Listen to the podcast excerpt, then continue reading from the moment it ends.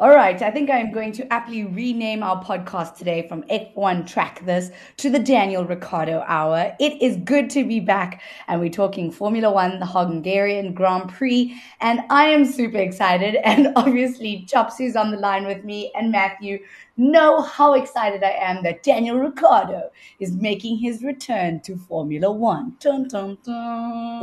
Hi, guys, how's it going?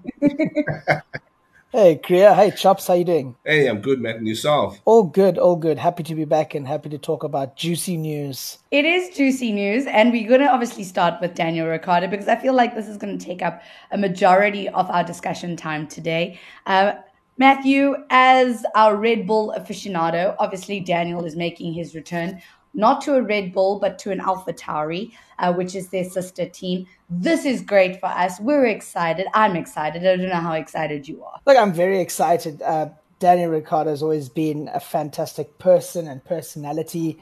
And let's just dig our claws into something that people are asking about.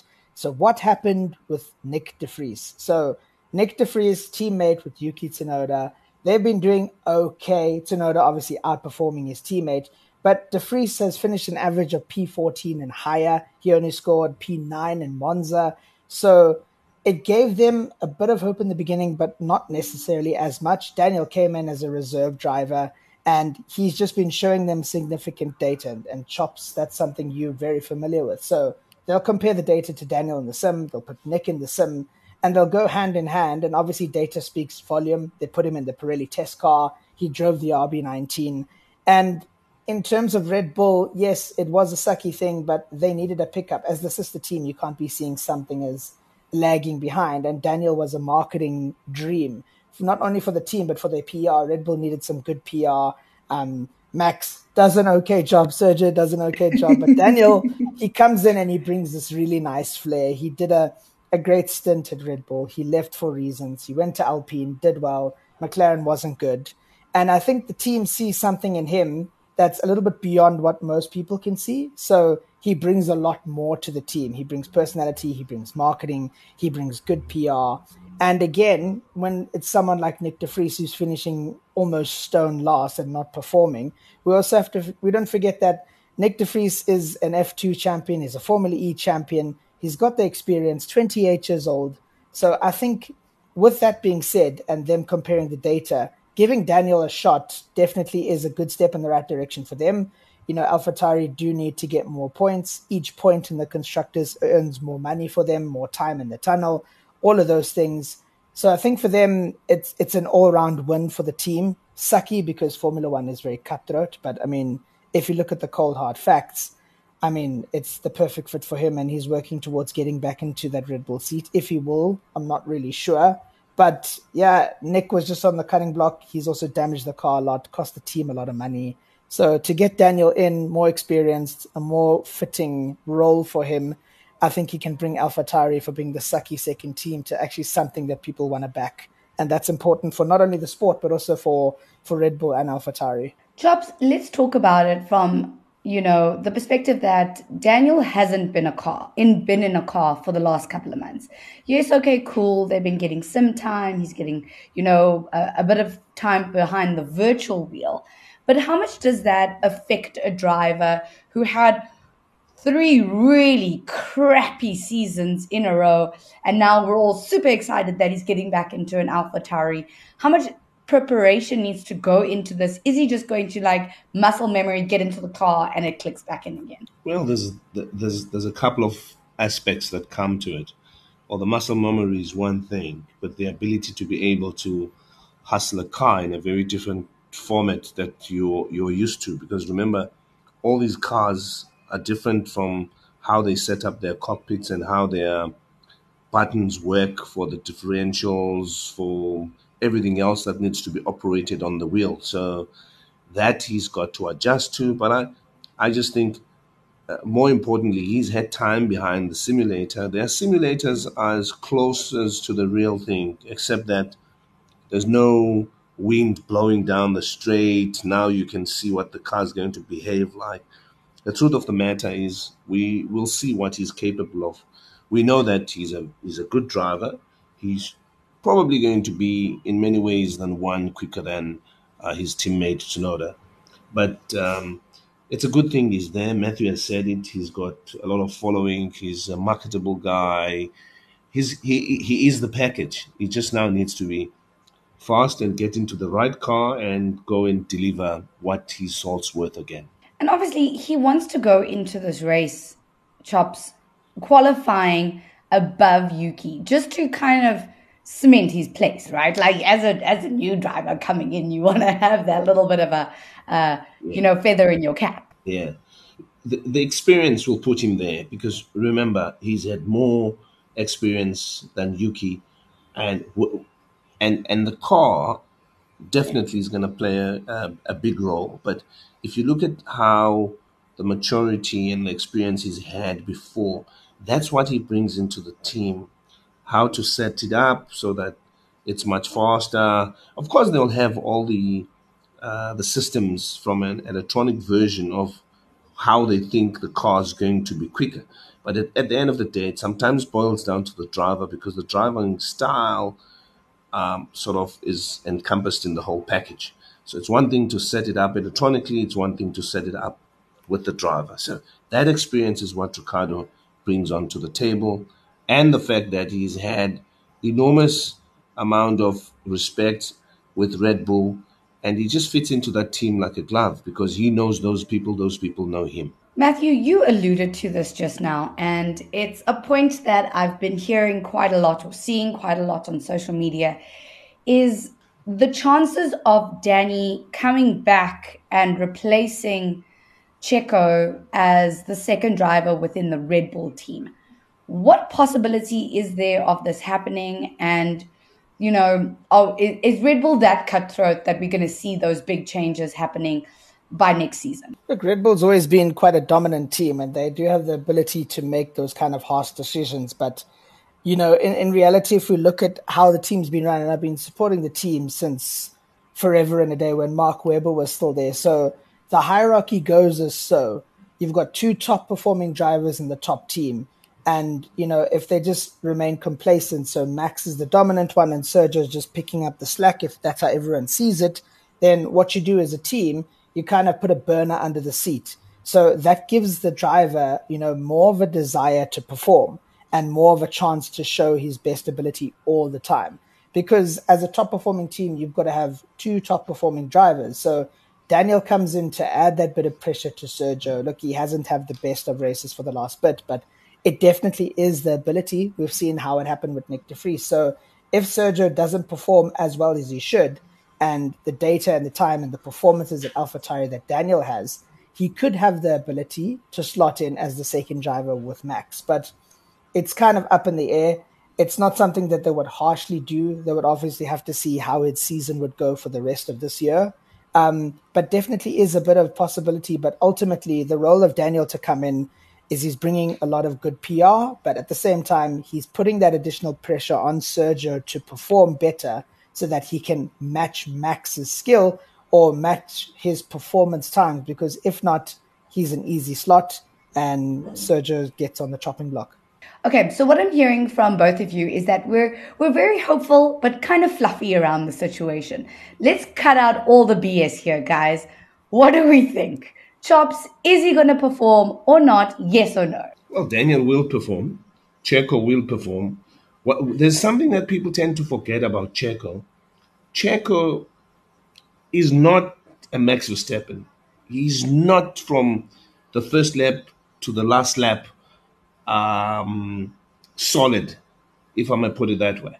But more importantly, what we are forgetting is that there are certain Grand Prix and there are certain weekends where the man's got the measure on Max. But eight out of 10, Max has got the measure. So he's not there. He's not a guy who's going to win a championship. I've, I kept saying this as long as he's got a strong driver like Max Verstappen. And if you ask me about this move where Ricciardo's probably going to come in back doors and be a teammate to Max, that remains to be seen. I still think that relationship is not going to work. I mean, it didn't work the first time, guys. yeah, it didn't work before. It will never work again because Ricciardo coming back into the scene, he definitely wants to stamp his authority and be seen to be a driver that's worth that seat. And to be worth that seat, you need to go toe to toe with Max. I know, I know, I can, I can see Matthew's ears are burning. Tell me what you're thinking. look, um, just got a lot to prove, but again, look, Daniel's quite a hungry boy, and um, there's obviously a reason he's back in the sport. And uh, to be honest, if you put yourself in Daniel's shoes, obviously everyone is yet to see him perform, but I think he's he's literally all or nothing now because he's tried he's gone through basically three teams. He's gotten every second he's got more than nine lives now. So now it's his do or die chance. He has to perform and put in the work. I mean we all love him he's all very favorable amongst people but he has to put in the work because to be honest amongst all of us this is his last chance and if he doesn't mm. had it in the second team then we have to admit that daniel's done and he has to go try something else so i think he will perform based on the fact that he's got a lot more desire and hunger than a lot of the other drivers because he's got a lot to prove now and everybody knows it. But uh, like Chops was saying, you know, Sergio can't go toe to toe with Max, but he's a street king and he's very good on street circuits. But he is someone that can get the team to get the constructors' points. And someone like Danny, if he can prove to be that person, they'll consider their options. But again, it's Daniel has to prove himself. I, I love him to bits, but to be honest, it's a performing team. And if Daniel doesn't perform after the first couple of races, then I don't know. Then I think we all just gave him too much gas just because he's a likable person. Yeah. I always think back to um, what was it, Redemption in 2018 at uh, Monaco. It was yeah. his redemption race. This is his redemption season 2.0. Um, and I can yep. see him coming on to the team radio at the end of Sunday's race going, you know, I made it, guys. You thought I was gone, as his famous words are, but I'm yeah. back, Redemption 2.0. Oh, yeah. It, it's going to be that. all right, Shame. Let's leave Daniel Ricciardo because I feel like we're all hyping him up so much that the world is sitting on his shoulders at the moment. And um, he's got lots of pressure to kind of, um, you know, live up to. And I think another thing that's going to put a little bit of pressure on him and Yuki is the fact that AlphaTauri is bringing some great updates to their car in in Hungary. Chops. Yeah, look, the updates are always something that are remain to be seen. I mean, I can't just get over the fact that in Silverstone, it was like unbelievable to see McLaren right up top mm. there, and coming from I think from Norway, if I may put it that way, because the teams that are strong is Mercedes, Ferrari, um, Red Bull, and Red Bull. Those are the cars that you expect to have that leap that pro- pro- propel them into the podium. But McLaren was really unbelievable, and you've got to take your hats off for them. They've done a wonderful job. So Hungary will prove it's a very tough circuit, and in last year it favored the Ferrari for a while, and to a certain point, I I do strongly feel you're gonna see the Red Bull dominance here again.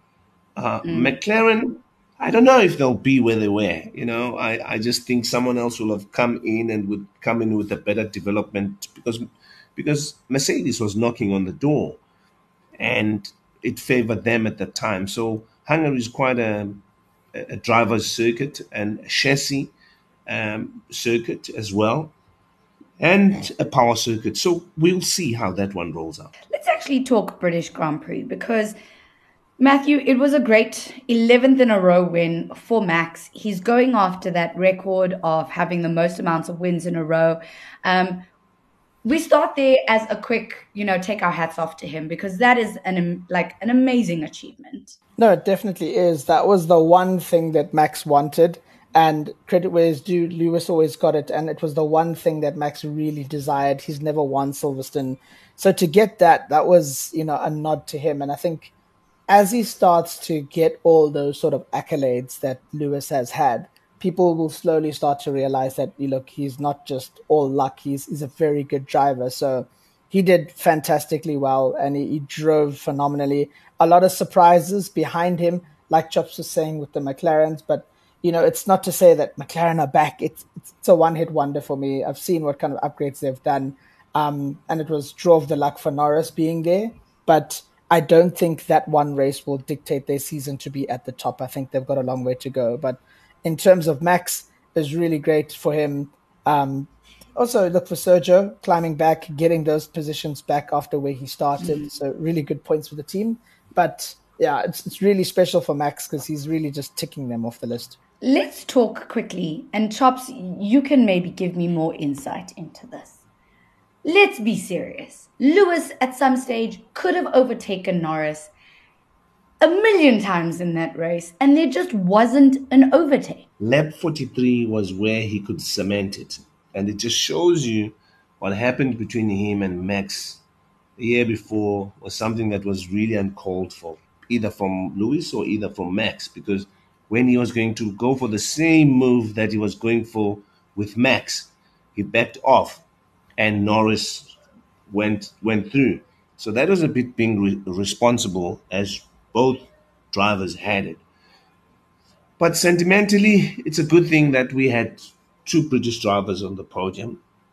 But more importantly, but more importantly, I just think Lewis was not all about it now. He, he could see where the other car was stronger than them. If if I just looked at the footage from lap where, on the laps where there was a lot of pressure on Norris, it seems like Norris' car rotated out of the apex much more better than Lewis's car because coming into the Lewis Hamilton straight on that lap, they were more or less alongside, but coming out of the corner, the, the um, McLaren had much more superior speed down the straight. I think the other guys had compromised, they had more downforce, and the other one had less downforce, so on and so forth. And probably the updates as well had something to play with it, most definitely.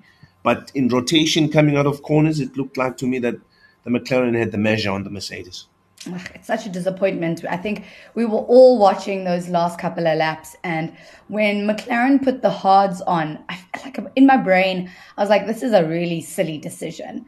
Um, but then to see how it panned out on track, with Lewis having, in my personal opinion, the better tire and still not being able to make that overtake, maybe McLaren made a good choice with going on the hards, Matthew. No, it definitely did. I think for them, they have more data readily available for us to see. So you know, again, with the tires, it's all a gamble. And so they took that risk. And I think what McLaren were looking for was more or less consistency. Look, with the ever threat of rain and everyone chopping and changing their tires, I don't think they wanted to miss out on an opportunity to get some consistent points. And I think that with their upgrades is what they really went after because you lose a lot of time in the pits and people were losing places and dropping quite quickly. But also credit where credit's due. Piastri proved he was right and he earned his salary 100% for McLaren. Uh, he proved himself. He's got good skill behind the car. The upgrades really helped him. So I think it also just put a lot of confidence in Zak Brown's decision to replace Daniel with Piastri. Um, but again, still a lot to see. And he did kind of help push Norris over the line to get him to that position. So yeah, it was all a gamble. It was all a bit of luck. And to be honest, for anyone listening, you can come at me. But to be honest, good performance from McLaren, but I don't think that's an indication on how their season's going to go. Yeah, I'm also not not awfully positive about it, but we can only hope because I think it also gave Lando that little bit of extra confidence and boost that he needs. I think he he needed a podium, he needed a little bit of motivation, and I think that's exactly what you know um, Silverstone did for him. And somebody else that also needs a little bit of motivation, and we're talking about overtakes, is Charles Leclerc. Because, geez Louise, I would also hate to be overtaken by a Williams driving a Ferrari. It's a sad state of affairs, to be quite honest, eh? is that all you have to say? Chops is like, I don't even want to talk to this. I have like few words, and it's a sad state of affairs. I mean, I mean, if you really look into it, I mean, Williams has been a, a team that's been running at the back, and it's, it's a team that has been struggling very much so. And credit to them that they've got a car that they can fight in the middle or at the back with the back markers. But all of a sudden, a Williams overtaking a Ferrari, that's quite hurtful. And I, I it's just beyond belief. Of course, there's a, a management problem again at Ferrari and there's also a driver management problem at Ferrari. The drivers played quite well in everybody else's face, but behind the scenes, Carlos Sainz has not once to give in the fact that he's probably the number two driver at this stage. And that on its own hurts the team from developing the car and going further. Because remember, in test sessions, they need to bring feedback so that the car could be set up in the way that it should go. And if someone is bringing false information and not bringing a balanced view on how the car is to be set up in helping each other, striving for a one and two, it helps nobody. So there's a fundamental problem at Ferrari in management and in its drivers. So someone needs to come in there and rescue that team. Otherwise, they're going backwards, regardless of what they've spent and what they've done to redeem themselves, to be in the positions that they are in.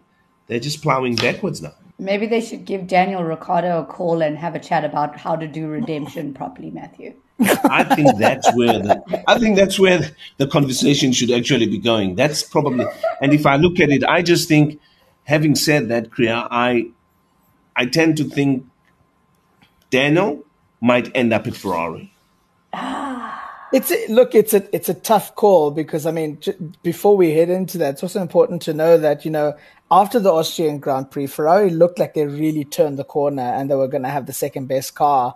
But you know, once again, a lot of inconsistencies um, from the front row. Carl, you know, Carlos and that relationship, we all know that that marriage is incredibly difficult to watch because we saw them get good promising points for the weekend. In the race, Leclerc was notably slower than chasing Russell in the Mercedes for top end performance. And then after they collected fresh tires, Russell just breezed past him and collected another position. And then in terms of strategy, I mean, it was just a whole combination of them. Later, it was just blamed on safety car or positions that for pit stops or poor race uh, strategy, then Sainz's missteps for Perez's battle, and Leclerc couldn't amount to an assault on Albon. It was just, you know, when when things just go wrong and you have one of those days and you get the awful email, then you get your boss coming at you, and then someone is asking for this and you forget to do that. That's what it kind of felt like, and it just felt very, very, very much like Maranello's imploding and if they don't get it right, they'll go from a team that could afford Red Bull to a team that's going to try fight a Williams. You know what? I, uh, I always in my brain think that bad things happen in threes. Like, you know, you stump your toe, then your, your shirt gets hooked on the door, and then you break your favorite coffee mug. Things always oh, happen in threes. And to be honest, I thought that Ferrari would have things happening in threes in a small period of time, but I feel like things are going to happen in three bad years at this rate. Yeah, look, there's an interesting theory um, which Jeremy Clarkson says, and I kind of stick by it. It's it's when Ferrari make really good road cars, they're terrible at F1. And when Ferrari are good at F1, they made really bad road cars. And currently, the current crop of road cars Ferrari make are really nice and they're really good um, and they just do everything that everybody wants. And it's kind of like, you know, the F1 team is not doing so good, but I don't know. It's it's a Ferrari curse. We all know it's been happening. They just they churn out the worst of people. They get these top tier drivers. They got Vettel, and then they spat him out, and they got everyone else.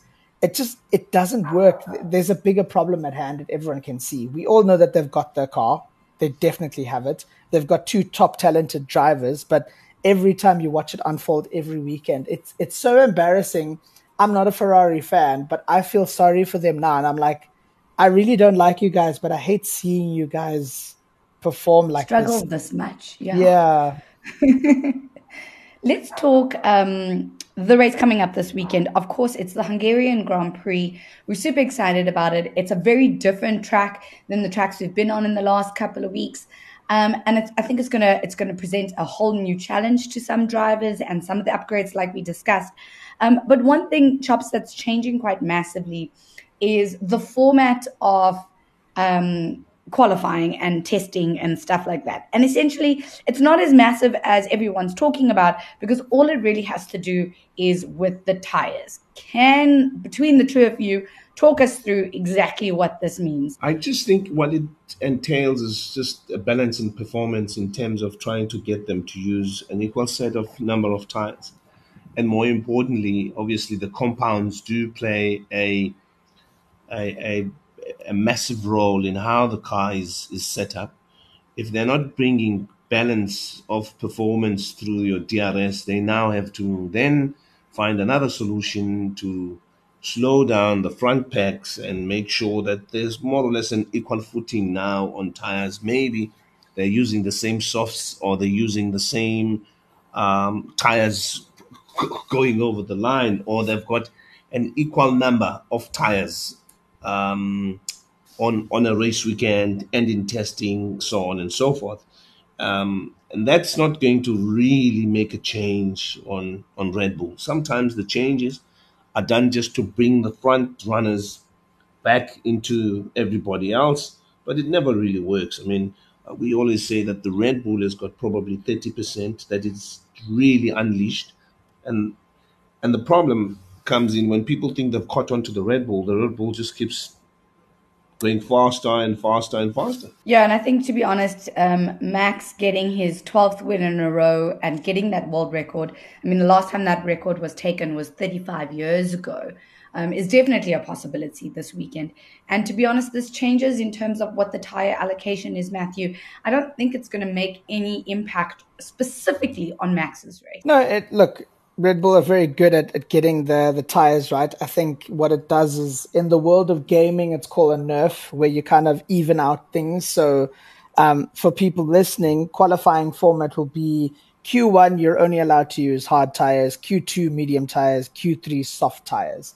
Um, and what this does, not only for teams, but also for drivers, is you can extract the most out of a certain tire so that you can actually, you know, you have to work hard to get those places, but it gives you enough data to see what you can use for the race. But at the same time, you can go into it and teams can have open strategy because as you know, someone will come in two seconds later, the first person to jump into the pits, everyone's going to watch their tire data. Whereas now here, everyone's on the same tire and everyone can see what the top teams are performing on the hard tires. And normally, you don't really put the hard tires on unless you want to go for the longer stint. So mm. everyone will be watching the top teams like Ferrari, Mercedes, and Red Bull to see because at the end of the day, like we've seen with the McLarens, like we've seen with Kevin Magnussen last year with his you know incredible performance. It's all about luck and strategy. And if you can kind of see through the gaps, time it with the weather, the track temperature, teams might actually have a competitive advantage to get themselves out of Q3 and to get themselves into top 10. And Williams will definitely be looking at this, especially with Hungary being very power dominant and something that allows for a lot more top speed. Um, the Williams will will be targeting the Ferraris definitely. so tires will play an important part. And look, whether we like it or not, it, they're trying to do what they can for the sport, and also you know with the potential of another tire manufacturer coming in. Um, this gives good indication of where it's going to go. And um, yeah, it, it, should be interesting. But again, it's for the fans. It's not really for the teams. Teams don't want yeah. this, but we want to see because I mean, imagine a Mercedes trying to put hard hard tires on Q1. That's going to be a circus. I think also the fact that it's going to be unbelievably hot this weekend is going to help specifically those hard tires in Q1.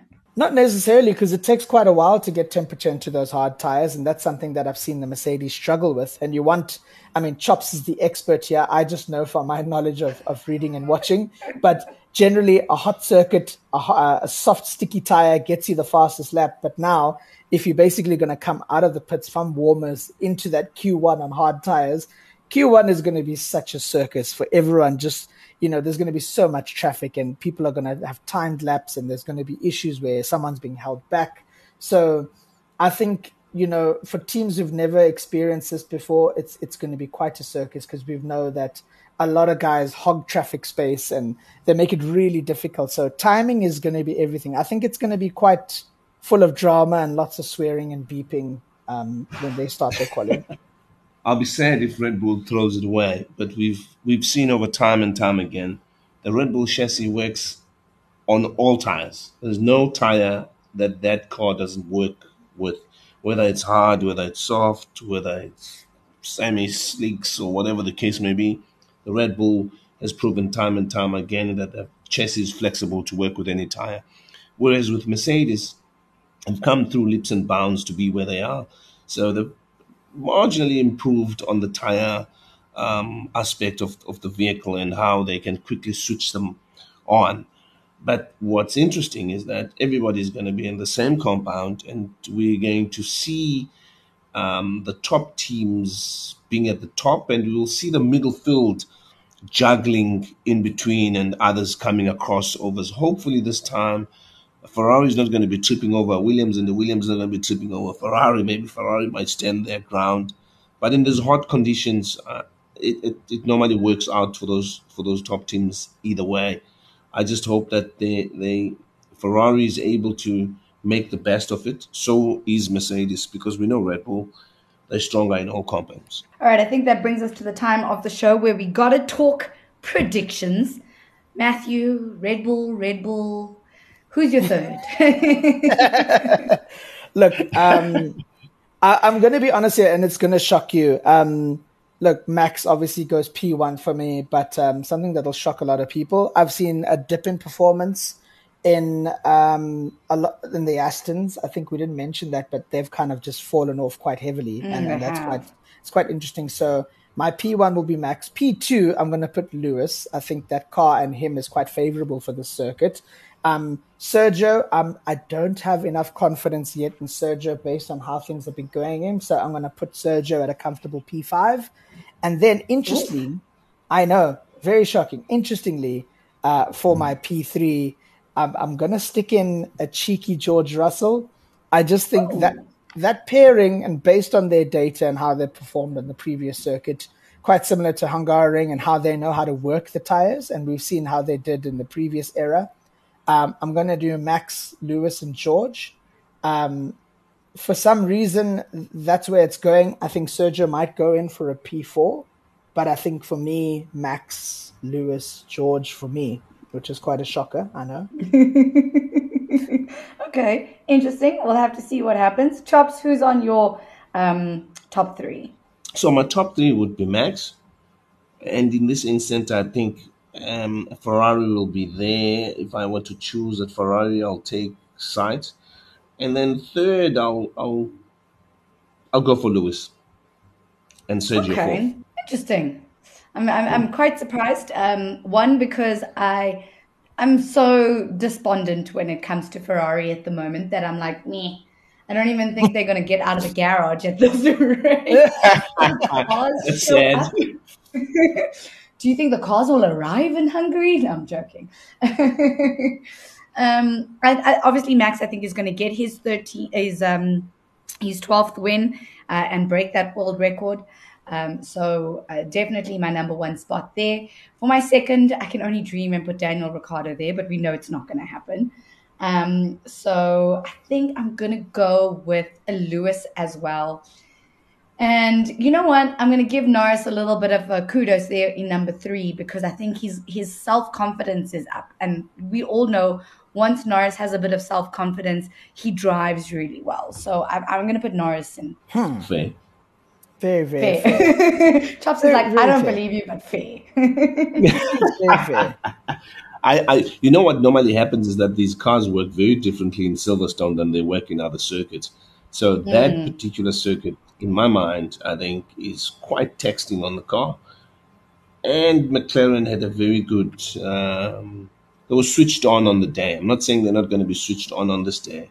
I think the track temperatures and what is predicted in terms of heat normally doesn't really work favorable for McLaren. But I mean, we don't know. Maybe they've, they've been able to get their act together.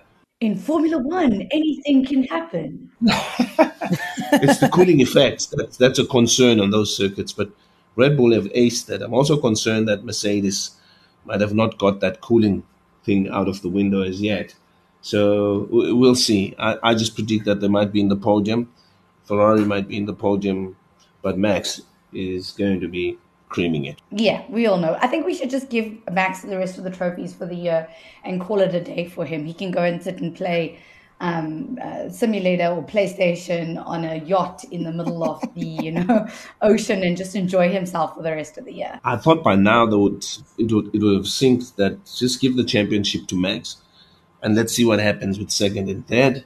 And then yeah. come back next year, give that championship to Max, and then we'll talk in 2026. you make some very valid points. Well, gents, thank you so much for your time and thank you so much for chatting to me about Formula One. Of course, great, great race weekend. We go back to normal format, so it is qualifying or free practice qualifying and then race on Sunday. And I can't wait to see if some of your predictions come right. Chops, Matthew, or as my um, name here on my system says, Christian Horner. Uh, thank you so much for chatting to us today. Oh, it's a pleasure. Thank Thanks for chatting, chap.